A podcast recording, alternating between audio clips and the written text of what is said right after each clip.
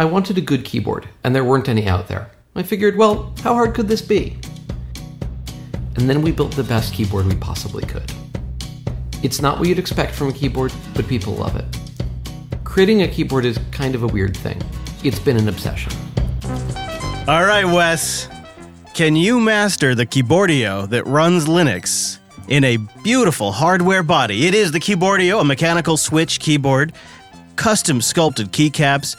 It's a dream to type on, and it sells for three hundred twenty-nine dollars. Wes Payne has it here in studio, hooked up U S B C to his laptop. It has Arduino boards inside. Wes Payne, can you light the Keyboardio on fire? What do you think, sir? Well, it's either going to look beautiful or turn into a brick. One way or the other, a lot of fun. We'll do it live on this week's episode of Linux Unplugged. Keyboardio, the only keyboard where you can install plugins that make it look like your keyboard is on fire.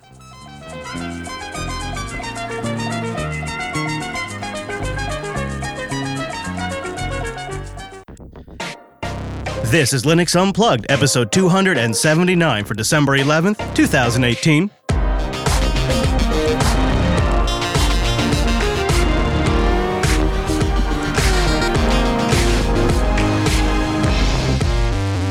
Ooh, welcome to Linux Unplugged, your weekly Linux talk show that's making its list and checking it twice. My name is Chris. My name is Wes. Hello, Wes. I am very excited about today's show, not only because you're lighting your keyboard on fire, you maniac.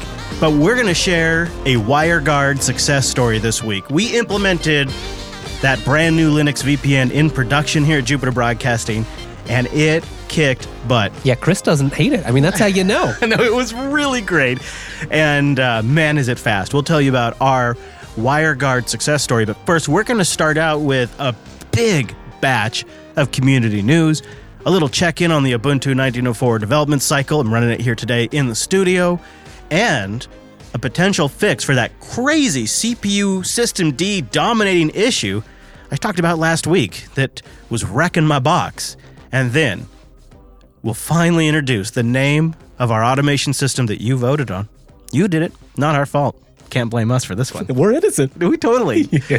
And then we'll wrap up the show if time allows, you know, because... Uh, time. Actually, it's Joe, really. If Joe allows. He gets mad. He does. He gets mad. Uh, but if Joe allows uh, and time permits, we have not one, but two fantastic frickin' picks this week that are really great. And one of them that just might bring me back to Reddit. But before we go any further, we got to bring in that virtual lug. Time-appropriate greetings, Mumble Room. Good Hello. Morning. Hello. Hello. Hi. Hello. Hello. Hi. Hi.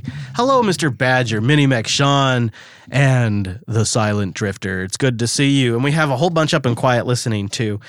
Wes, how are you doing? You feeling all right? You good? You didn't get sick? Yeah, no, I don't. I think I'm. I think I've recovered any any you know amount of. I was pretty tired. We got back, and yeah. I definitely, yeah, definitely crashed. But after that, I was exhausted. I was convinced I was going to get sick. Wes and I just got back from the Linux Academy holiday party, and we're now we're like hoorah, full of team spirit. It really, you know, they do these things, and I'm like rolling my eyes. I'm like, oh, team building exercises. I, w- I will admit to being conditioned from some of my past employers yeah. to have a very similar yeah. attitude. But the game shows uh, that were uh, hosted by Tom Haslett were uh, pretty. good. And one of the final questions, it was like a Family Feud style. I was wondering if you were going to mention this. Dude, how can I not? You have to, yeah. I'm still going to mention it if I'm you st- didn't. I am still upset about this. Uh, this was like Friday morning this happened, and now it's Tuesday of the next week, and I'm still upset. So it's Family Feud style, name Linux distributions, right? And so like if you surveyed Google or the, or people or whatever the scenario was, these were the top ten Linux distributions, the top five Linux distributions. And uh, so, you know, First group, first table shouts out Ubuntu, you know, because it's their turn. Uh, that family, Ubuntu goes up. Boom, number one on the board. Like, of course. Of course, right? So then they shout out uh, another distribution. I can't remember what it was, uh, and uh, wasn't on the board. So, uh, you know, they, they so they so they lose. Switches to our table, the other family. And at this point, like it's it's a process of elimination, and it's down to us and them. And I'm all in. And I'm like, this is my domain. I know what the popular distros are. This is what you were hired for. Right. So he turns to me, you know, Mister Fisher, what's your answer? I say, Tom, Linux Mint. Right? Because that's a huge, lots of desktop users use. I mean, we don't talk about it a ton because we don't use it. But lots of lots of new users to Linux use Linux Mint. Ubuntu made sense. Linux Mint. Not on the list. Not on the list. You know, you know what was on the top five list? Manjaro. Not Linux Mint, but Manjaro. How can I not be sore about that? How can I not be sore about that? I tell you what. Now, apparently this was sourced from like Google ranking, yeah, so yeah. maybe there's some something there. I'm using Manjaro right now. You are not helping at all. I, you know what it is? is that With K D E, though, so it's all fine. I'm just saying, like, would anybody in this mumble room disagree with the statement that Mint is way larger than Manjaro? No. No. No, right? I mean, I mean, it's a great distribution. I've never actually met a Mint user in the in real life, though. I will disagree. Oh, geez. Just for the sake of disagreeing. Oh, yeah. And there's Dar. Dar's made it to the mumble room.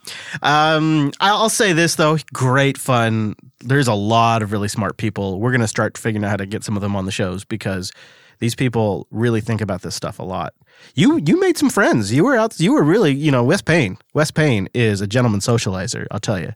He's shucking and jiving out there. Well, I mean, it was nice, right? There's a, especially at a company where most people work remotely. Mm-hmm. This is a, this was a great opportunity to get to meet some people. And yeah, yeah everyone's nice, and they just want to they want to help people learn cool new stuff. My biggest regret really is that we didn't bring Joe out. Like we were on the fence. We're yeah. like, it's not enough time. Mm-hmm. We should have given. We should have known more. T- it was just it just didn't work out this time. But so we'll have to treat him well Next at Linux time. Fest. Oh yeah. Yeah, we'll treat him well at Linux Fest. All right. Well, uh, while Wes is hacking away, do you ha- you are you actually doing your input over the Keyboardio right now? I started to, and then it was very, very slow. It's an unusual it, layout. It's not QWERTY. It's not QWERTY. It is no, no. I but, think I could get used to it with time, but yeah. uh, for the sake of you know, we have a small amount of time. That Joe, as we said, I'm yeah. cheating a bit. Okay. All right, well, we'll check in with you later on the show and see how it's going. So we had a tweet come in to me and the Ubuntu podcast uh, from Krimbus. He says, yo, at Chris Lass, I'm tired of depending on our internet to play movies for the kiddo. I was trying to rip some D V Ds tonight using V L C and Acid Rip in hopes to run them off of a home server. But either the video ends up glitchy, A F, as he says, or there's no audio. Any suggestions? Now, I gave him a quick rundown of the tools I use, um, like MakeMKV and Handbrake. Oh, yeah, those are both great. Yeah, if you want full quality, MakeMKV, bring it in via Blu-ray, and just put it. You just drop all of the different video files and languages you don't need, and you end up with a largish file, but it's the exact um, encoding right off the disk. So it's as good as it's going to be on the disk. If you needed smaller from there, so like in uh, Krimbus's ch- uh, case here, he's making it for the kiddos. Kiddos, you know what? They don't care if it's seven twenty p versus ten eighty p or four K. You could put it in seven twenty p and upscale it, and they're going to be okay. Uh, and so you could run it through Handbrake, you know, and get yourself a nice small file. Right, yeah, that adds up if you have a lot of those, you know. So that was the tools part. But then the, the, the big question is, how do you serve this up to the kiddos? And my answer from when he tweeted this to what I'm going to say now has dramatically changed in the last week, thanks to the people over at Emby. I was going to be really derogatory. I'll just say the people over at Emby who uh, are shattering our dreams of an open source Plex competitor this week by announcing that they're shifting to a closed source core with open source components, which is the exact model Plex uses, actually. In fact, it may yeah, be much. Now at this point, Plex has more open source code in it than Emby does, depending on where they fall on this whole thing, where it all falls down. And Emby is sort of botching the communication. In their release, there's some implications that make you read between the lines, and then when people ask for clarification on GitHub, the project came out and explained in further detail what was going on. It does seem like communication has been one of those things that have uh, the community has not always been happy with for, for a couple of years in this project. This is a big shame because this was, I think, its biggest feature for our community was the fact that it was open source. You could use it without having to have an Emby Cloud account if you wanted to. I, I have it running on a droplet for ages now and here at the studio, and I like it so much. I didn't want them to change anything. I became a premium subscriber just to support them. Just yep. be, I wanted them to stick around. I did the same exact thing. It's a real shame. And it was nice too, right? Because, I mean, it was open source, so it was easy to package. I have like an Arch system that's running it, and it was just mm-hmm. install Emby and away I go. Mm-hmm. Yeah, and it feels like this is still kind of developing, so we don't have all the details yet, so I don't want to like raise the full panic flag. I want to give them time to communicate better what's going on. It couldn't have come at a worse time either. Like the, the whole um, Plex community over the last couple of months on Reddit's been getting slowly more and more toxic. Yeah. Go figure, it's, it's Reddit, right? But um, the, the, the Plex clients and U Is have been going through all sorts of... Mm-hmm. crazy. My my, my uncle is, is in Vancouver, and he streams from my Plex server all the time. And they updated his Roku this week, and he's been texting me all week. He's seventy, right? So he's been texting me all week. How do I use this new version of Plex? I'm like, I don't know. I don't have a Roku. I can't help. And so now he's stuck. And so thanks, Plex, for that. So I think um, there was a lot of people in a similar situation looking for a decent alternative, and Emby is, was it. Um, but now, uh, I don't know. Yeah. Drifter, have you run into this with your Roku? Oh, absolutely. And it's really obnoxious too, because like, it, not only did they not really like tell you about it, it just kind of all of a sudden you went to go use it and it was completely different. Oh yeah, it's good stuff. That's exactly what you want on the T V when you want to just sit down, turn it on and chill out. It's so frustrating. Yeah, I think the problem with Plex is they've been taking their eye off the ball a little bit, and they're trying to focus, ironic for me to say this, but they're trying to focus on web media, like podcasts and stuff.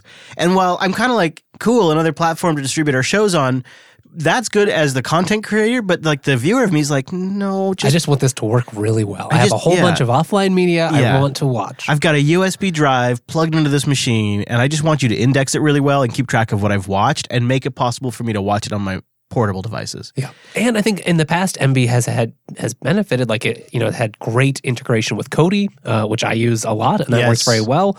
So there, I think there's been some of that spirit, right? You know, it's open. You can kind of hack on it as you need to. You can make this sort of rich ecosystem around it.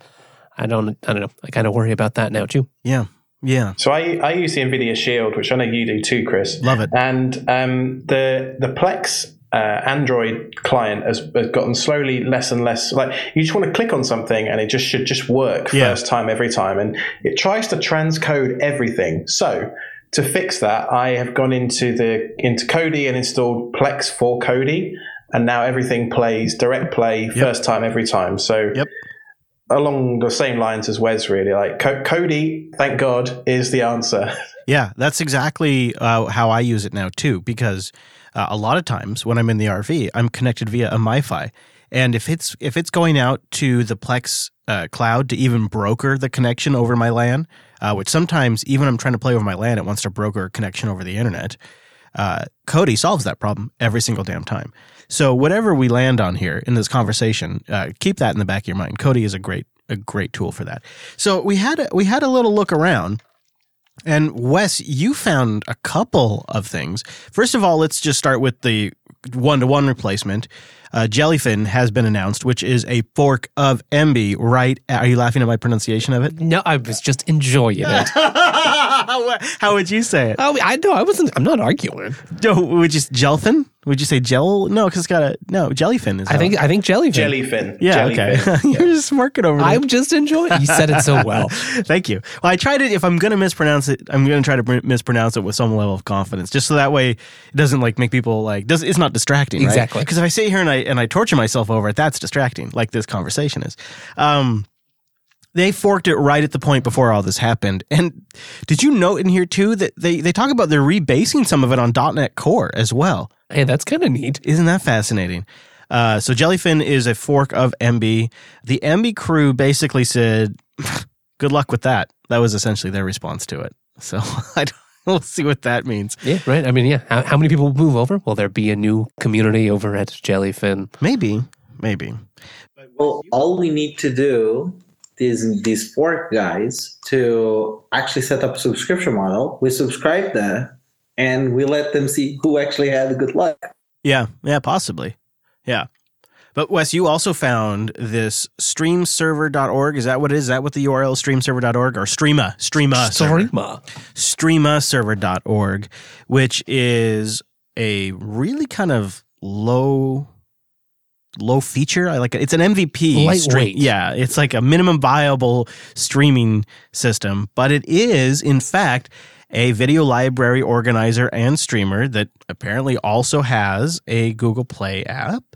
I did also notice one one feature, which I have not tried, although I did. It was pretty easy to get running. I have not been able to make it run in a way that would, we could actually use it, but it is just a war file that you can execute if you have uh, Java. So that's easy. Uh, it says here, live sync watching. Watch with your loved ones remotely with sync for play, pause, up. and scrubbing. And if that is true, That's money. Game changer. That's something that Wes and I have been trying to figure out, because when I'm traveling, I have to stop watching Star Trek Deep Space Nine. And I've been marathoning Deep Space Nothing Nine. Nothing makes you grumpy with it, you know, when you don't get your nine. And now season five's taken forever, right? So if we could do this, that would be huge. That'd be huge. All right, you got to get that. You got to get, you got to try that, Wes. That'd be great. And I know you want to try to solve the same thing. So Streama is the one that may also be an alternative if Kodi doesn't work for you. I don't know about that, though. So what? So it's a it's a Java app, is what it is. It's all Java. It's all Java. I mean, Emby, I guess that's Emby's fine. Mono or or .NET Core. Yeah, no, I guess that's fine. Java is cross-platform, man. No, I know, I know, I know. It's true. It's just I don't know. I don't know why it just gives me pause. I shouldn't, right? I'm I'm bad. I shouldn't. It shouldn't. It probably makes it even easier to run it on any Linux distro and stuff like that. So I guess in a lot of ways, it's it's pretty good. Yeah, I already had Java installed, so. All right, well, uh, so I, a little little uh, sneaky fact here, even though I already told you. Uh, I've been running Ubuntu nineteen oh four all day here what? on our production system just to give it a go off of a live off of a live U S B three. Uh, and I thought maybe we'd do a little Disco Dingo uh, roundup.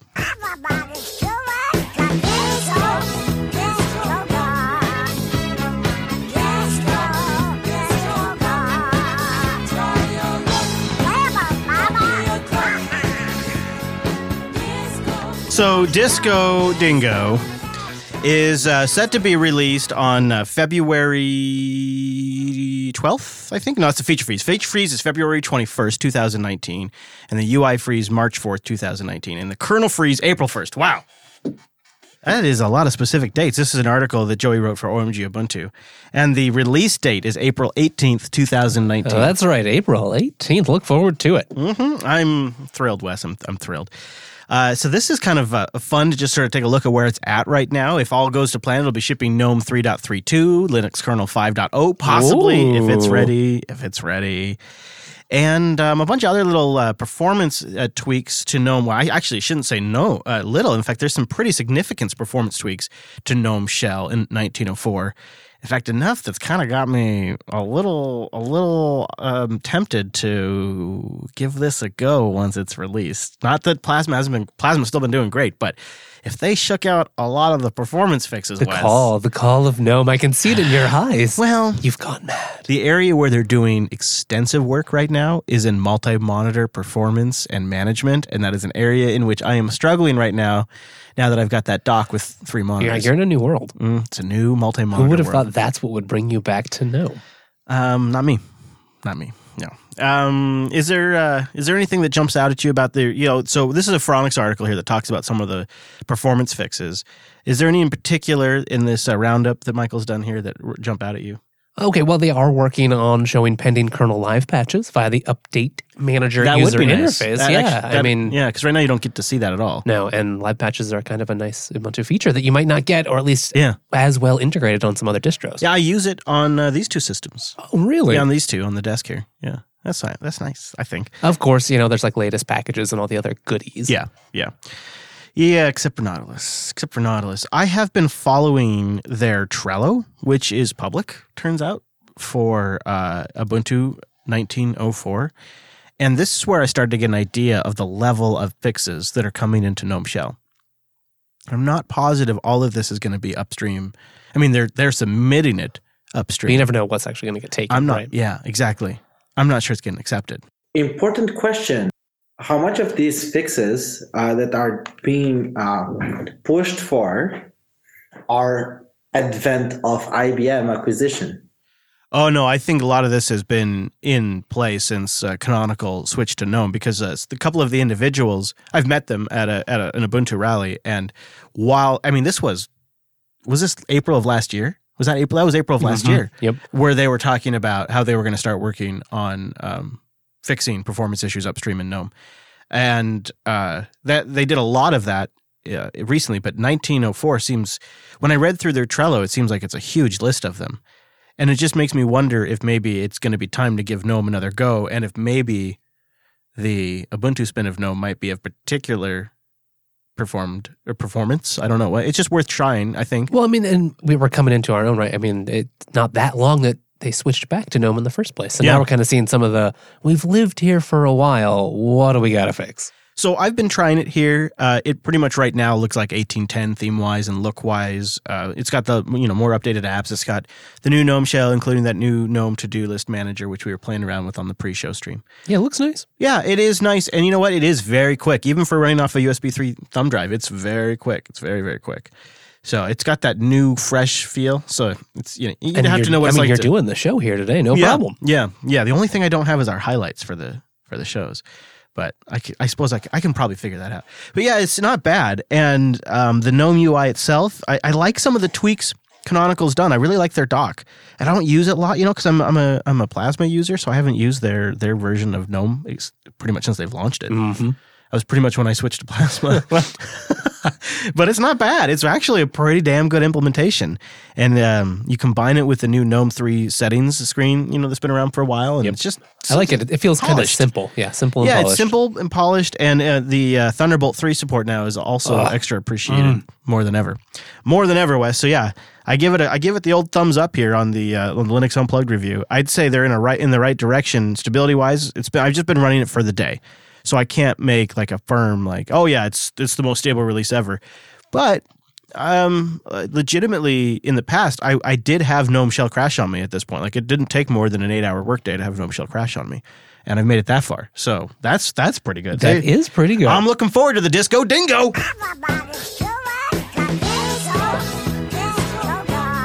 Got to play it twice, you know, because it's so great. It's the first thing I thought of when they made it. Amazing. Isn't that great? It is great. But Canonical's also making some news this week in the enterprise space. It is KubeCon. KubeCon North America is going on just down the street from us this week, and Canonical is making some noise really before the event has even opened its doors. And uh, they've been working in the Kubernetes space since twenty fourteen, but this year I think they're really trying to say, this is our offering. Yeah, that is right. One of those things that got people talking was micro K eights. What? Yeah, micro, Chris. Is this already a known thing, a micro K eight, is, or is this something they've made up, as far as you know? Well, it's it's a new project. It's there. It's there. There's already, you know, there's already okay. attempts like Minikube to get a system running for, just for development. You know, want to play with it on one box. I asked you to set up that Kubernetes cluster weeks ago, and you still haven't finished yeah. tying all the string together. That is true. That is true. Well, now you, with the snap install micro K eights, that job would be done for you. Oh, I see. So it's like a full, complete, ready to go out of the box or out of the snap uh, Kubernetes environment. Yeah, full featured, includes automatic updates, well-defined security capabilities, and some of Canonical's open source add-on services, such as a container registry, storage pass-through, and native G P G P U enablement. Oh, for hardware acceleration and machine learning That's workflows. Nice. Yeah, if you've got those G P Us, if you've got those G P Us, too many Gs and too many Ps. If you need to compute those G P Gs on those G P Us, then you're set. Oh yeah, in um, the cloud. And with this now, like you can see the game they're playing is they're wrapping it up with that Ubuntu Advantage support as well. So now they're making this an offering for the enterprises, an Ubuntu Advantage subscription. So if you need Canonical support and taking care of managing all of this. And yeah, a big thing about that too is is it you can get that support for clusters you've built with Kube ah. admin. And so if you already just built your own cluster and then you want Canonical's help manage retroactively. It, you don't have to have it all set up, customized by them to get started with that. So that's a big selling point. That's that's what a hungry company does. Mm-hmm. Hungry in a good way. They're like, we know this will be painful. Probably you've done some things wrong yeah. that we would have never done, but yeah. we want your business and we want to help. Yeah, and that's that is a way Canonical, isn't that a great example of how Canonical can be competitive in a way that I B M can't? I B M will, I mean, they'll come in and charge you to fix it, but you, what I B M wants is you do it to the standard, right? That's what Red Hat wants too, is you do it to the standard. And if you could deviate from the standard, it may not be a supported configuration. And what Canonical is implicitly saying here is, we'll bail you out, and that, that cluster F that you've built, we'll manage it for you and fix it up. And that's a... That's a hungry play, and I like it. Yeah, they were also talking about some new partnerships with people like Dell E M C and Supermicro. So those mm. are both big names in big server business. So, you know, they, they are really trying to get their name out there in that space, which has been kind of dominated by Red Hat, at least in like the Kubernetes area. Yeah, it has. I kind of find out, uh, I found out a really interesting tidbit. Do you know why it's called K eights? You probably do. I only found out the other day. It's because they took eight letters out of the middle of Kubernetes. Okay, that's what it is. I, I I could have sworn that when we were we did an episode for TechSnap, and I did a ton of research, and I think I've I've unlearned a lot of the things I learned for that episode because that was in there. That's funny. That's good. I don't think also it's no small achievement here that you can now get a as they call it, a micro Kubernetes setup with a snap install command. That's that is it's a pretty good showcase of what snaps can offer in the enterprise. Is you can take this really complicated system and you can boil it down to a single snap command. Oh, and by the way, it's also going to get updated. Yeah, right. And uh, you can go poke, you know, go poke at it, see what's in there. Go take a look at the at the YAML file, see how it's put together. Um, play with it yourself. Ah, well, it'll be interesting to see how that plays out. I think that's a space they can be pretty competitive in. And just kind of anecdotally today, I think it was Badger that mentioned when he got in here that DigitalOcean has taken their Kubernetes support out of beta and made it like an official thing. So you could have Ubuntu boxes on premises, you could have Ubuntu boxes on different cloud providers, and you're managing all from one Kubernetes system. Like, not to sound too much like you six weeks ago before you got bought out, but um, I span up a, a Kubernetes cluster on Dio in maybe three minutes. That's pretty nice. And you only pay for the app nodes. You yeah. don't pay for the workers or anything. So it's kind of like the, the G K S or the E K S model, E C S model, sorry. Rumor on the street has it you can still get a one hundred dollars credit if you go to do.co slash LNL. That's Whoa. the rumor. I, I don't know. Whoa. I don't know if that's true or not, but uh, if you still want to try out Kubernetes, if you want to go try out, Di- you know what, because the thing is, we're both still users. Like, we are, yeah. Were you not using DigitalOcean this weekend? True. This weekend, I, I or, spun up a high C P U droplet last night. Oh, last night. That's when it was. Yeah. yeah. A high C P U droplet. Huh? Mm-hmm. What were you doing? Uh, video well, encoding? Video encoding, weren't you? You're doing something I mean, maybe, with video. Maybe a little bit. But high C P U? No, math? You're doing something with math. Yeah, that's that's. You were doing mathy stuff? He's a math nerd, guys. He doesn't talk about it much on air, but Wes is a math nerd. There's a lot going on. Well, yeah, it, you know, but it, this isn't a spiel. Oh, you don't not... want to say. You want to tell me off here. Oh, yeah. Okay. Oh, I like that even better. All right. Well, uh, this next story is rather interesting. Wouldn't this be a cool feature to come to the uh, x eighty-six side of the house? But for right now, and probably forever, this is a feature coming to the ARM side of Linux, and it's a pretty cool one. It's energy-aware scheduling for the mainline Linux kernel to better handle systems with asymmetric C P U topologies. Energy-aware scheduling is designed to take into account information from the ARM Energy Model Framework, so you can make better scheduling decisions based upon the topology of the C P U cores and the performance and power characteristics, right? Because you might have this this sort of ARM board that's put together with all kinds of different components, and that can vary widely depending on, is this for a smart uh, fridge, right? Or is it for your NVIDIA Shield device? Right. And those are, those hugely are pretty different. different. Yeah, that's nice. And the work for supporting energy-aware scheduling in the mainline kernel has been in the works for months, and you're not going to be surprised when you learn that Google's Android kernel team has already been supporting this technology in their fork. Of course. But this, you know, getting this in the mainline means one less thing that's in the that's in the Android kernel only. So that's kind of nice. Yeah, and if you look at some of the patchwork, the churn of all the work going on here, it's starting to settle down. Hopefully that means it won't be much longer till we say, it's in the mainline. An energy-aware scheduler sounds pretty neat. Pretty, pretty neat. I, I think that'd be a good a good addition. You go down the road a few years, some of us might be rocking some Linux ARM laptop of some form, and you could have just fantastic battery life with something like that. That could be really cool. Unless Systemd U DEV is eating one hundred percent of your C P U. Then your battery life's going to be horrible regardless of your C P U architecture. And that's what was happening to me last week. Talked about it on the show. Short version is after I got this Thunderbolt three dock with a G P U and I installed the NVIDIA drivers and um, then disconnected my system and booted it without the dock connected, Systemd U DEV went crazy, eating up one hundred percent of one of my cores, constantly trying to find the NVIDIA adapter, connect and authorize it, and initialize the driver. And then when that would fail because the hardware didn't exist because the dock was disconnected, it would freak out and use one hundred percent of my C P U. And I discovered I could stop and start U DEV manually and essentially solve this, but I have to do it per boot when I'm not connected. Oh, I think that's pretty annoying. Yeah, it's not great. It's not great. But uh, Mike wrote in with a Systemd U DEV fix. And what's he doing here, Wes? What's he essentially accomplished with this? I mean, he's basically doing what you were doing on a offhand manner, making it happen for you at boot time. So you, you install the new service, and then all that service is doing is stopping all the various U DEV things and the sockets that they listen on, starting it back up. And then the rest of this, his article, is telling you just how to get that all enabled so that every time you boot up, that'll happen automatically. Well, that's not a bad work. So it's it's a workaround. I mean, it's a hack, yeah. It's it's unfortunate that uh, we have to, you know, that these that U DEV won't figure it out. But what itself. I liked about it is I don't have to uh, I don't have to uninstall the NVIDIA driver. But my question would be, what happens when I am connected to the dock? Don't I want that process to work? Well, you are restarting it, so I say you should do some research and find out and report back to us here next week. Fair enough. Fair enough. Fair enough. I will. I will. I'll try to figure that out. All right. Well, uh, before we get in uh, to more, like our WireGuard success Ooh. story, I'm very excited about WireGuard now. We've been talking about it in, in the theory sense for a while, and uh, this travel week was our opportunity to actually put it in production, and it freaking worked. But uh, a little housekeeping before we go any further in the show. A couple of things we need to let you know about. This is your chance, Wes, to get some progress on that Keyboardio. uh, first of all, if you want to get a hold of us, linuxunplugged.com slash contact. Please go there. Sign us in your app picks. I'm going to try to do more of those in every episode. And uh, I've got my own feeds, of course, but if there's a command line app that you've been loving, oh, we can't say that. That's command line Lurvis. If there is a command line app that you find to be quite swell, something you're fond of, you think about at night when you're falling asleep. No, okay. That's a whole nother thing, Wes. But maybe linuxunplugged.com slash contact.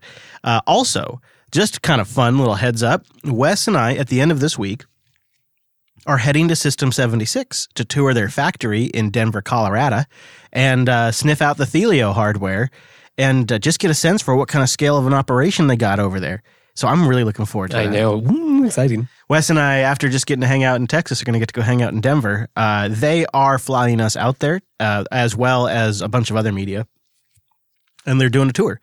And um, I, I, I think I've been talking to them about this for three months now, about doing this. And uh, just trying to really, uh, I mean, I've been a bit skeptical. Uh, and they know that. And that's actually kind of what I respect about them willing to do this is I've been pretty skeptical about Pop! O S. I mean, I'm I'm still reserving judgment. I want to give it like three... Time to bake, yeah. Yeah, exactly. I want to give it like three or so years to really fully realize. But, you know, I've been pretty skeptical about Pop! O S. I'm kind of skeptical about a small operation opening up a U S manufacturing plant in Denver. I mean, we're not talking like hardware's hard. We're not talking Arizona or West Texas, where land, where they basically are paying you to take the land. We're talking about Denver, right?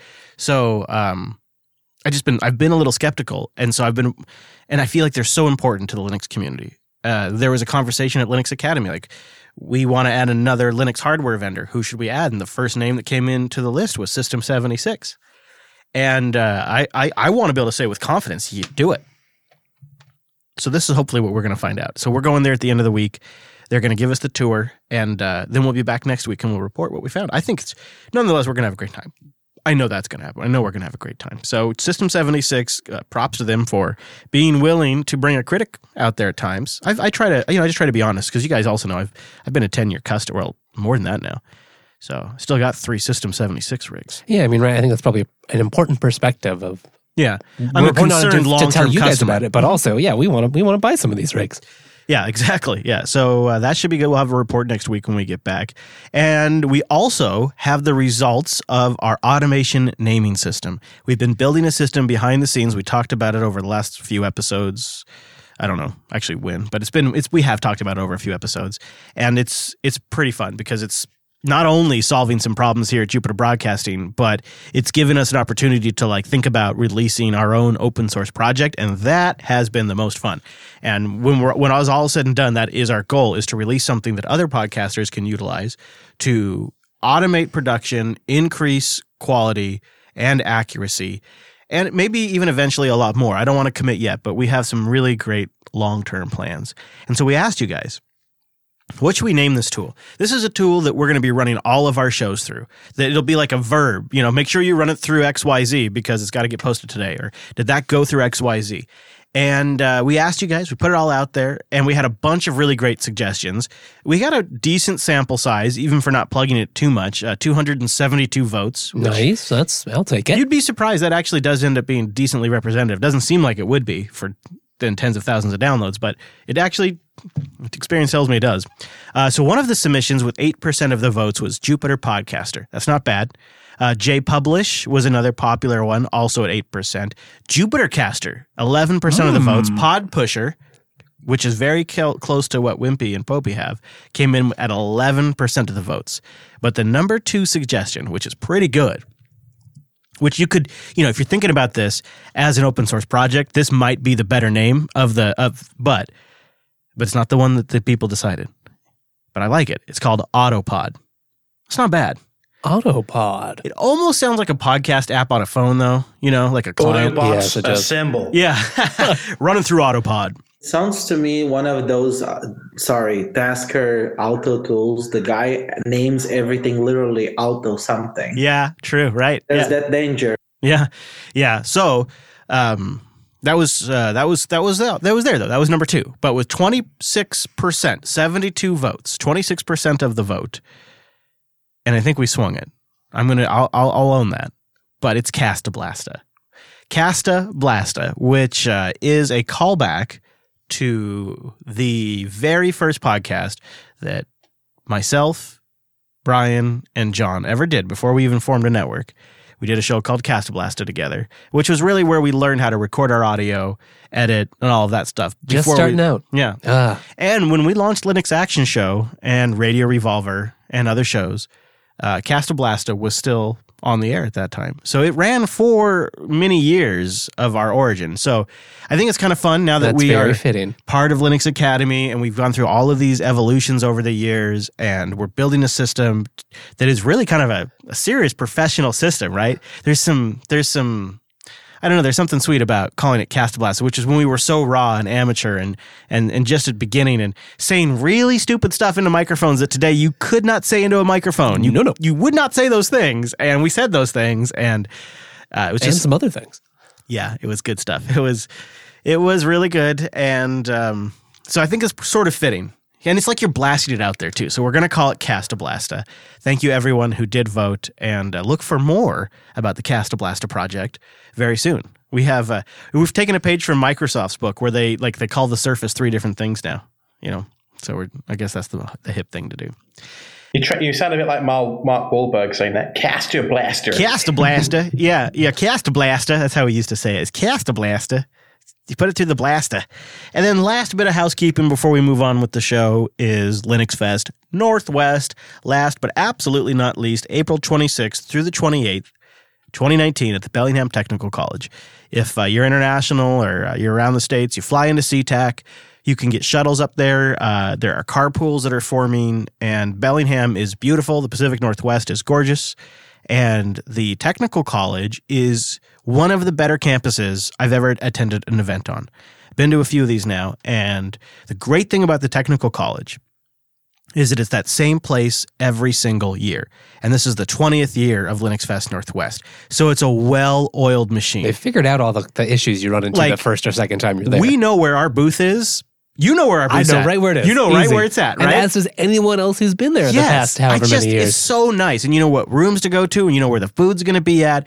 And because of that, the lug that puts on the blug, that puts this on, the Bellingham Linux Users Group that puts this on, can focus on all of the other stuff. You know, the content, the talks, the great the great organization huge. they have. That's so huge. And this is their twentieth year. They're doing a theme, past, present, and future. We're going to be there. Joe's flying in. We're going to try to bring as much of the crew in as we can. We're going to try. We got to remember to talk to System seventy-six about doing a party. Oh, yes. I'm going to be bringing Lady Jupes, parking her in the parking lot, uh, doing barbecue, grilling, not barbecuing. Sorry, Noah. Grilling for everybody. If you'll let me put my meat in your mouth, you can come there and eat my meat. Well, I'm in. All right. Very good. Very good. So linux fest northwest dot org if you uh, want to check that out and if you're interested in going. I um I just say this because I I I, I still need to submit talks. I bet you do too. We both need to submit yep, our talks. Yep. I'm thinking about doing a talk about um, Castablasta. So Hoogan and Castablasta separately possibly, or we could do a combo talk, so we should talk about that. Yeah, let's talk about that. And then or, audio routing on Linux, you could definitely teach us a thing or two oh, on that. Oh, we totally could do we could do our Jack segment we, yeah, as that'd a be talk. Fun. Why not? Oh, man, because you know there's people there. I already know there's going to be people who are like, how to podcast on Linux. There's always like two presenters that do that, and I'm always like, oh, son. oh, child. You know, like I'm always like, oh, yeah, is that how you do it? And I don't mean to be demeaning, but it's always like, no, that's, no, no, that's not going to work. Uh, so we that should could have a good Q and A section, oh, too. It'll be so mm. much fun. Mm. Anyways, what I'm getting at is uh, I'm hoping that if we can get enough talks together, Um, including from somebody that you guys haven't heard of yet and from the people that you know about on air, uh, maybe we could have a whole dedicated room at Linux Fest Northwest that's just the Jupiter Broadcasting room. So that'd be really cool. It's just another reason that this is the this is the year to go if you've been thinking about it. Giving talks all day, having a booth, live streaming, doing a live Linux Action Barbecues, News. Barbecues, baby. Barbecue. And I mean, it's it's our big get together. I know it's a big ask to travel that far, but if you can make it. And the side benefit is, you know, even if you end up hating Linux Fest Northwest, which you won't. You won't, no. Bellingham's great. The Pacific Northwest is lovely. So just, you know, you can go on a surprise little summer vacation. Yeah. Early summer. Yeah. Um, yeah, you know, and uh, come see everybody. That's always part of the fun is like there's a whole bunch of people there that love talking about what you're interested in. And that's just really rewarding. Anyways, that's all the housekeeping for this week. So let's move on to our WireGuard in production success story. So we set up here at the uh, studio. On on my workstation, I, I thought, well, just let's give it a go. It was one of those projects where I'm like, I'll just I'll just see how hard this is and how far I can get. And then I got all the way. And I'm like, oh, well, now I've just put this in production on my workstation. Oops. But I'll I'll circle back to that. So WireGuard is a V P N that is built, well, is it mainline now? It is mainline now, right, in the Linux kernel? It is now mainline, I believe, in the Linux kernel. I don't know if it's in kernel four fifteen uh, because you need a D K M S uh, um, you have to build a D K M S module to actually get it to work in eighteen oh four. But I set it up on an eighteen oh four workstation. There's P P As available, and it just builds super quick, and it's installed immediately. And what it uh, what you essentially get is the ability to start a new virtual interface in a sense. It looks like another network interface on your Linux box. And you interact with it like you would any other interface. You can assign it an I P address. You can use I P tables to route traffic. It is like you have another network card yeah, right. in I mean, your box. You, you create it with I P link and then make a new one and just say type WireGuard. Yeah, and then it's up to the kernel to figure out what to do with traffic that's sent and received to this new interface. And that's where WireGuard comes in. And it it's It's so great for somebody like me because I know how to work with network interfaces and I P tables and all of that. So It, within minutes, I had it up and installed, and then it was like, okay, well, now that I have an interface, I need to route traffic, so I'm going to need to set up some I P tables rules to route that traffic, and it was just obvious. It was just obvious what yeah, the next step is. I mean, is. That, was, that wasn't the hardest part at all for you. No, no, really. No, it wasn't. The hardest part was was modifying our Microtech uh, router O S firewall. That was the, that's where I got yep, that's that where I got hung up. Um, go figure. Uh, but no, um, the, what I expected to be the hard part was the fact that because I'm apparently a masochist, I wanted to connect to the WireGuard V P N running on my Ubuntu box from an iPad. No. Well, no, of course you do. I know. iOS. Now, I'll tell you why. Is uh, so we have the Behringer X thirty-two mixer, and it's got a... Linux-powered. Yeah, it runs Linux. Our our mixer runs Linux. And it's got a... Um, really awesome set of remote control capabilities, so much so that even the dials and sliders on this mixer are motorized. So if in software I pull down on a, on a, on a potline, which is what these are called, um, the actual physical slider in the studio moves. And they have a touch app for the iPad that happens to fit the exact amount of channels that we use on the screen, with real-time levels, individual channel control, and if I slide or mute or do anything on that iPad, it's physically represented in studio. Oh yeah, it's wild. It just it just moves. Which is great because when you're here sitting in the seat that I normally sit in and you're sitting in front of the mixer and I'm in Texas, you can actually see me moving sliders. And you can see me moving though. Yes. Both ways. It's so, it's so great. Really nice. So this is why I wanted to be able to do a WireGuard, WireGuard V P N from the iPad so I could have touch control of our mixer when I'm remote. And I could see everybody's levels, the mumble room, Wes's, mine, remote hosts, everything. But iOS is a son of a bitch. You can't just go to the App Store and install a WireGuard app. That's that's not a thing. That's not how it... That's not how... Yeah, what do you think this is? Android? Yeah. What, are you going to sideload? You can go screw yourself if you want to sideload. So the way you have to do it is you have to join the test flight beta for WireGuard. And there's only a limited amount of slots. But I will have a link in the show notes if this is something you're interested in. Get in early. linuxunplugged.com slash 279. They have been granted a networking stack privilege extension by Apple, where they are where they're able to do a network-level V P N connection. So it is a true kernel-level V P N from the iOS device to my WireGuard system. And the traffic is then routed to my WireGuard box, and I'm able to, I, my iPad is essentially on the LAN. And it's I am completely capable of controlling the X thirty-two mixer. It, it's just amazing. It was, I mean, it was really slick when we were playing with it in the studio because... You just, I mean, we just hit like... You tap a button. You tap a button, start it up. Yeah. And then it's live, and it was latency it's so was great. fast yeah. too. Yeah, it's so fast. Like the connection is instant, and then you wouldn't even know you're going over. There's like it, it, for what I've done, I've seen very little penalty for the V P N overhead. It's it's pretty amazing. Um, and I, I think the entire thing took a thirty minute investment. You know, I you I asked you I had to ask you a couple things because you had done it before, so I bounced a couple ideas off your yep. when I was what was I trying what was I trying oh it was the remote connection stuff I was troubleshooting yeah, uh, and once we got that solved with Wes's help, it was just boom, done. Wes got Router O S into submission and we were good. There's there's areas of improvement, I think. Um, I I would like to explore using it for persistent connections between, say, mm-hmm. the Some studio backbones. in Texas yeah. or the studio in Texas and the R V, like maybe a way to like do sort of like kind of, oh, not a mesh, but almost like a Tinc style V P N. I don't know.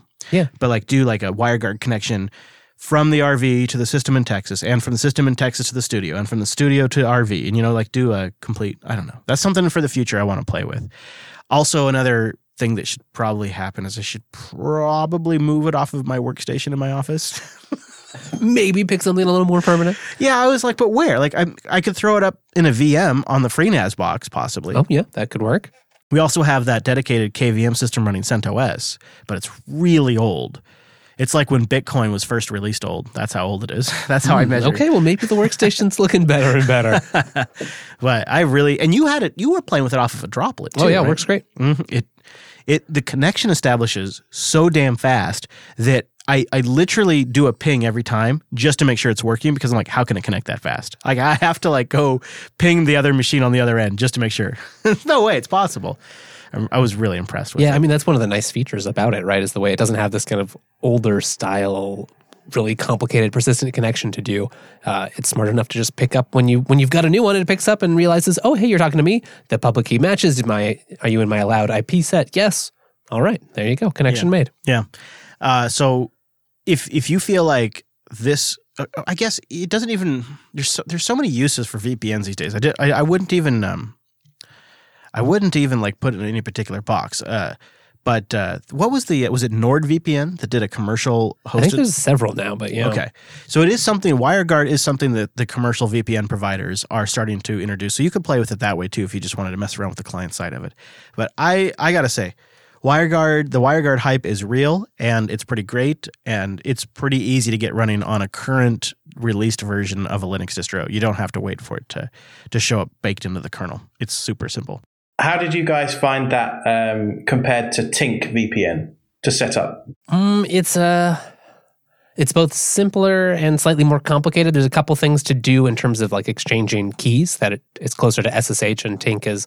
Well, I guess Tinc is about the same. Mm. Does Tinc have any G U I cap- uh, any G U I front end to set it up? There might be there might be some I have not used. Because that's an area WireGuard. I mean, if there was like a network manager front end to WireGuard, that would be really great. I guess I'd have to say it's simpler because it has similar stuff around some of the key management. Which one? Uh, WireGuard. Uh, but then you don't have to use the actual, you know, there's no program to run. You just install the module and then That's, create the interface. That is really nice. It's system level. It's just baked now in. Now, you don't get Tink's magic of, you know, magically making a mesh and connecting peers and, and all that stuff. But it's it kind of, so in that sense, it's a little more complicated, or it's a lower level primitive that you could build more elaborate networks with. I wonder if there could be a, like a hosted key sharing system. Like could Keybase, for example, could could Keybase, could you add Could could they could there be like a front end of WireGuard key exchanging that would make that a little easier? Because it's got these. It's I like this key system. I think that's a good way to do it. But exchanging keys is it's going to be like over email or chat, and those are um, vulnerable channels of communication. So it would be nice if there was like a keybase dot io kind of way to. Would uh, HashiCorp Vault work? Maybe I don't know. Maybe maybe I haven't. I, that's a good question. That's a, that's that would be interesting. Either way, very happy with WireGuard. I'm yeah. I mean, I have a Tinc system set up now that I'll. Part of it is a backbone from my parents' network to my home network that I use, like so I can get in and troubleshoot stuff for them. Whatever. What do you think? You're going to replace that with WireGuard? I think so. Really? No. Uh, why? Why not stick with Tinc? You know, I I wanted to do some maintenance in that system anyway, and while I've been enjoying Tinc, I just don't have that. M- I don't have a big enough mesh where I really need that sort of, you know, Tinc is great for creating like one whole new overlay network that you want on top of everything, but I have more security domains than I, you know, I don't want one big one, it mm-hmm. turns out. And yeah. I think WireGuard will be a very low maintenance backbone V P N connection. Yeah, it, that's exactly what Which, I to be fair, Tinc has too. I don't ever have to futz with it, and it does just work. But I also see myself using WireGuard more often, so should I should I need to do any troubleshooting, it'll be fresh in my mind. Yeah, and it seems like the way of the future. Way of the future. Way of the future. I, I really liked it. And um, and it's going to be way faster than a lot of the competitors. And if, if Apple is allowing it on test flight, then there's a good chance they're going to allow it in the App Store. And so there's a really good chance that we're going to have pretty good mobile O S support for WireGuard. And I think that's I think that's really, really important. And the fact that it's so fast means that it's not a big deal for mobile travelers to just tap it on and go. Yep, right. And you've already got stuff like, um, you know, like a Go version, various userland versions. I heard there was talk about maybe a FreeBSD kernel version whoa, sometime whoa, down the road. No way, really? Yeah, maybe. Huh. Maybe. They already have one in ports for the userland stuff, too. So it's like, you know, yeah. the availability yeah. is really climbing. Yeah. Well, how about uh, we switch gears and talk about some app picks? What? Love the app picks. App picks. Now, I've been, I've been on a really slow decline with Reddit. Like, it's been, it's been really since... I don't know, two years, three years. I can't even remember. Like, it's just, I don't know, slowly and slowly I use Reddit less and less. And I find myself using smaller and smaller subreddits. So that I, the, the subreddits that I enjoy the most are the really small ones with like less than a thousand. A really focused community. Yes. There's not a lot of room yeah. for random trolls to come invade. Yeah. When you get above five thousand, I, I just, I don't know. It starts to turn toxic, I feel like. Um, but one way... that I have been, and I, it, it's just a visual differentiator, but one way that I have been processing Reddit a lot easier is on the terminal. And I've been using an app that's likely in the repo. I thought you were going to say, I mean, just based on this, you know, an iPad Pro application that was the best way to browse Reddit. No, man, I don't like the I don't like the Reddit mobile app. And I also really freaking hate that when I go to Reddit on the web on a mobile device, they're like taking up like a solid fourth of the screen. It's huge, yeah, it's very annoying. A third of the screen, really. It's a third of the screen. Almost half of the screen. They're taking up... The full screen They're taking up your entire up. screen. And then there's that annoying nag they put in lately, which is, do you want to use our mobile app? Yeah, that's what I'm talking no, about. No, that. no, no, no, no, I don't. That's why I'm not using it. Go away. That is what I'm talking about. That thing that takes up basically half the screen. Um, Three quarters easy. It's so annoying. And it takes up the whole screen, Wes. Come on. Yeah, full screen, thing. full screen, full screen. It's uh, It's got to go. In the meantime, though, if you're on a Linux box, see if you have R T V in your repo. R T V is a terminal user interface for Reddit that allows logging into your Reddit account so you get your subreddits. I do. I do have it in my repo. You do. You do. Yeah. Um, and you can use external tools like it will launch your web browser or it can launch, you know, like a YouTube player. It's just a simple, um, oh, it's Python. It's a Python application. I thought it was something. It's a Python application. It's just a simple Python application. You browse Reddit. Uh, it has clipboard support. You can open media links in your preferred media player. It's got easy navigation through the front page. You can jump to your favy subreddits. You can open up specific user pages if you want to like uh, go uh, get creepy on a user. You can browse multi-reddits. It's got support for multi-reddits. Nice, okay. And search. And you can do it all from the command line. Something about seeing Reddit on the terminal makes it way more palatable for me. I, okay, that was pretty easy. Now yeah. I'm browsing our Linux I know. from the command line. Isn't That's that very great? Fitting. Yeah, if you're on Ubuntu, it's in the ter- it's in the repo already. It's a it's it's on a lot of repos actually. I think it's in Fedoras too. So that's uh, that's pick number one this week. Now, pick number two. Pick number two was to replace functionality on a Mac. The the Mac, if if you ever if you ever dip your toe into the Mac, like I, we've got uh, you know Final Cut on the Mac here that we used to use. Thankfully, thankfully that's no longer the thing, uh, and the occasional Photoshop file. So, you know, I dabble from time to time. Haven't had to for a while. And but one of the things that I noticed about the Mac is they got all these little one-off applications like we have on Linux for everything. But they're all like pay-for applications. Yeah, of course. They're all like five bucks, ten bucks. They've got that healthy app store, Chris. Yeah, they sure do. Well, actually, it's struggling, but they still like to charge for everything.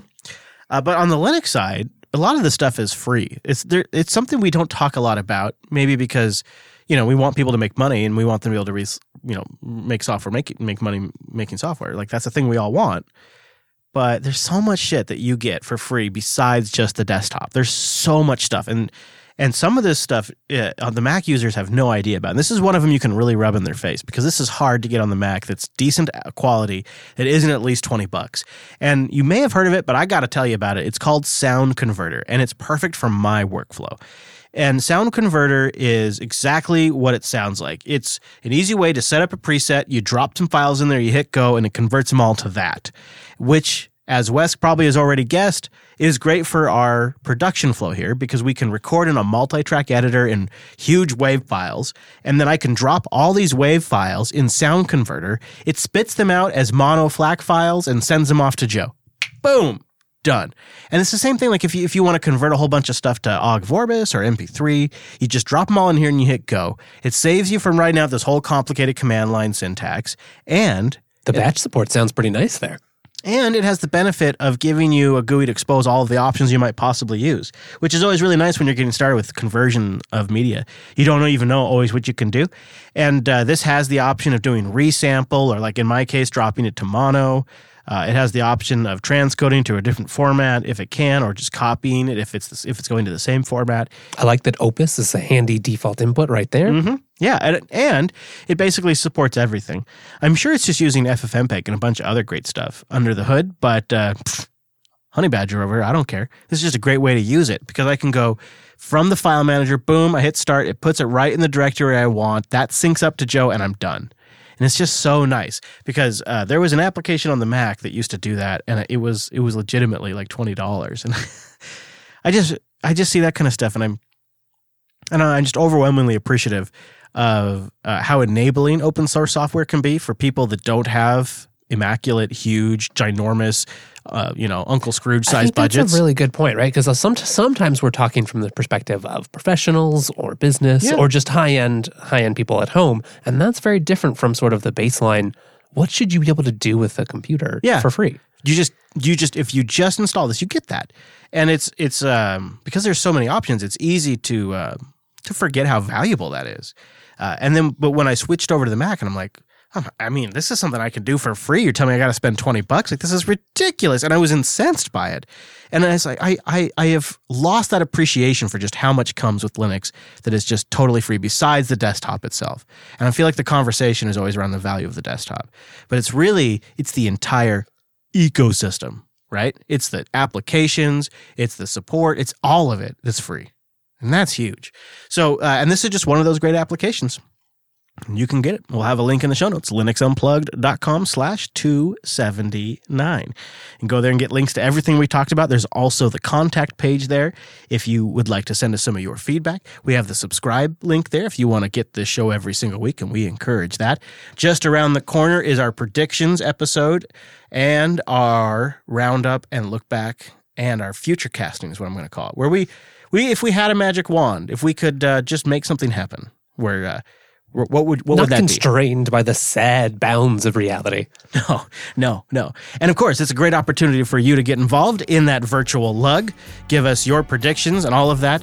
So we'll do one the day after Christmas, Wednesday the twenty-sixth. Yeah, escape then, your family. You're tired of visiting with them. Come hang out yeah. with us. You got a hangover? Just sit in your chair and chat in our mumble room in Futurecast. Eggnog and, is welcome and, then and the allowed. D- the day after New Year's, we'll we'll have a we'll have a show then too, and you can make your predictions. Get it on the record. And I have been keeping a list of predictions and checking it twice, and I'm feeling really good about my predictions this year. I think it's my best year ever of predictions. So you better get started, Mister Payne. Oh boy, okay, this is this is tough. Go get more Wes over at techsnap dot systems. Thank you for joining us, and we'll see you right back here next Tuesday.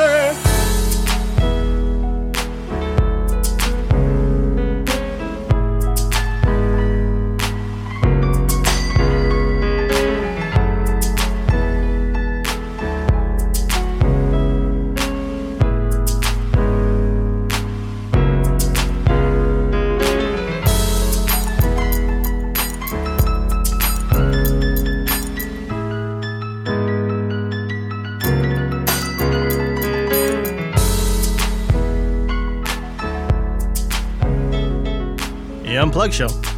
There we go, two seventy-nine in the can. Let's go pick our title. And Mister Payne, without further ado, how's that keyboard over there? Uh-oh. It's not quite in flames. Yeah, it doesn't look like it's on fire We're right now. We're having a little bit of a compilation error that I'm working through right now. All right, well, you got a post-show. But I, there's a lot of C plus plus here uh, to, I, to go through. I feel like uh, you do well under pressure. You'll get this.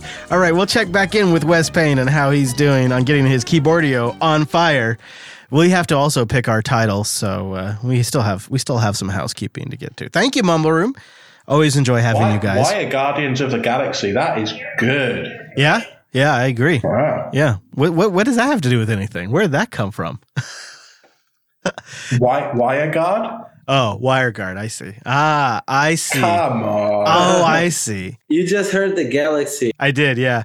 Dar, are you on the Dex doc again this week? Yes, I am. You maniac. You maniac. Well, I am doing a Torah experiment, so yeah. I'm, I'm like I'm also using the Iconex headphones, so ah, too. I also like uh, embarrassing, embarrassing. That's pretty good. Wire Guardians of the Galaxy, those really great. Man, we have some. Those are some good ones. Embarrassing is also pretty good. It's hard to say though. Micro K eights on Ubuntu. I no longer envy you. Oh, I like it. Yeah, I no longer envy you. This is this is the good one. Ah, oh, does anybody? Okay, all right. So does anybody have any travel hacks for me? Doing a lot of travel these days. You guys have any tips to make travel easier? Have you got one of those little? Um, uh, what's it called? Little. I've got this on my desk here. It's a little travel router, smart router, and it runs OpenWRT. Or something, and it, it connects to hotel Wi-Fi. So you do the captive portal once, and then all your devices are magic, like a Chromecast just works. It's great. I have been thinking more and more about that because I could also WireGuard from that, right? So that could establish a WireGuard connection back to the studio. Yep. Yep. Yep. And that could be extremely useful, and I could just route the one ninety-two network over there. Um, and I, so I, I used it in the summer when I was over to get B B C iPlayer in America. Um, so I just V P N back to England using that little box. It's hmm. great. Hmm. Is it a GLINET one? Yes, I have the G L M T three hundred N. GLINET stuff is great. Leon's OpenWRT right out of the box. They don't do too much. They do have their own custom interface, but that's not really too bad. Could you? You should throw a link. Yeah. I have like three of them. Link it up. Put it in the chat room. Uh, so this is, does does OpenWRT have like a capacity for like connecting to MiFis too? And what about the double N A T issue, uh, Badger? Do you do you have issues with double N A T when you do this? It will repeat Wi-Fi just fine, and double N A T I don't know because I'm only ever going outbound because I'm usually where the thing is, so I haven't tried. Hmm. I'm worried about N A T too much. Sorry. All right, I got to check this out. We got to link this up because this could be this could be nice. Um, the other the other thing that we were playing with is a little project called Iodine, and this has, oh, this has been fun. Yeah, this has a lot of potential. Iodine allows you to, and correct me if I'm wrong, tunnel T C P traffic over D N S. Yep. Try out S S H Shuttle for that. It's much easier to set up. It just works over S S H. I'll look into this too, S S H Shuttle. Um, but the nice thing about Iodine is it's it has it, D N S has to work for a lot of these captive portals to work. So if you're on a network that has a captive portal, uh, in order for the page to load, D N S is likely working. And so you can exploit that to get access to the internet uh, without having to accept the cap- captive portal, which I think has a lot of potential. It is not super fast. It's no, like, it's like you can hope for maybe like two hundred kilobits per second or something. But yeah, it's it's straight up. Is it is it shuttle with two S's or is it? Yeah, I just uh, dropped a link into I R C for you. Okay, all right, all right, all right. This is happening. We're we're getting down on all of this. Um, and so Iodine has the potential to keep me connected in situations, maybe like when I'm in the air, that I normally couldn't be connected. Uh, for for. Text messaging and email and I R C and Slack and Telegram. Not live streaming. No, not for not, not for Netflix or anything like that. I did see somebody trying to watch Netflix on the airplane on the flight back. Oh, really? Mm-hmm. How did that go for them? Because I found those connections to vary a lot. I, I don't. I don't. I didn't watch closely. Because you download, man. That's why Netflix on mobile devices allows you to download content before you travel. Maybe they downloaded. That might be it. Maybe they downloaded. Yeah.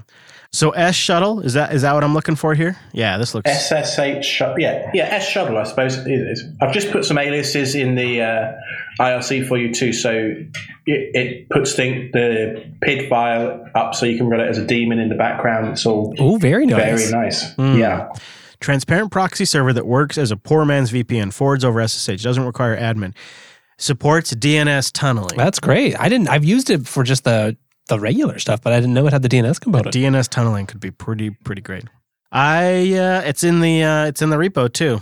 Hmm. So it's a pretty low barrier of entry here. I'll put a link to this in the show notes. I think this is also worth checking out.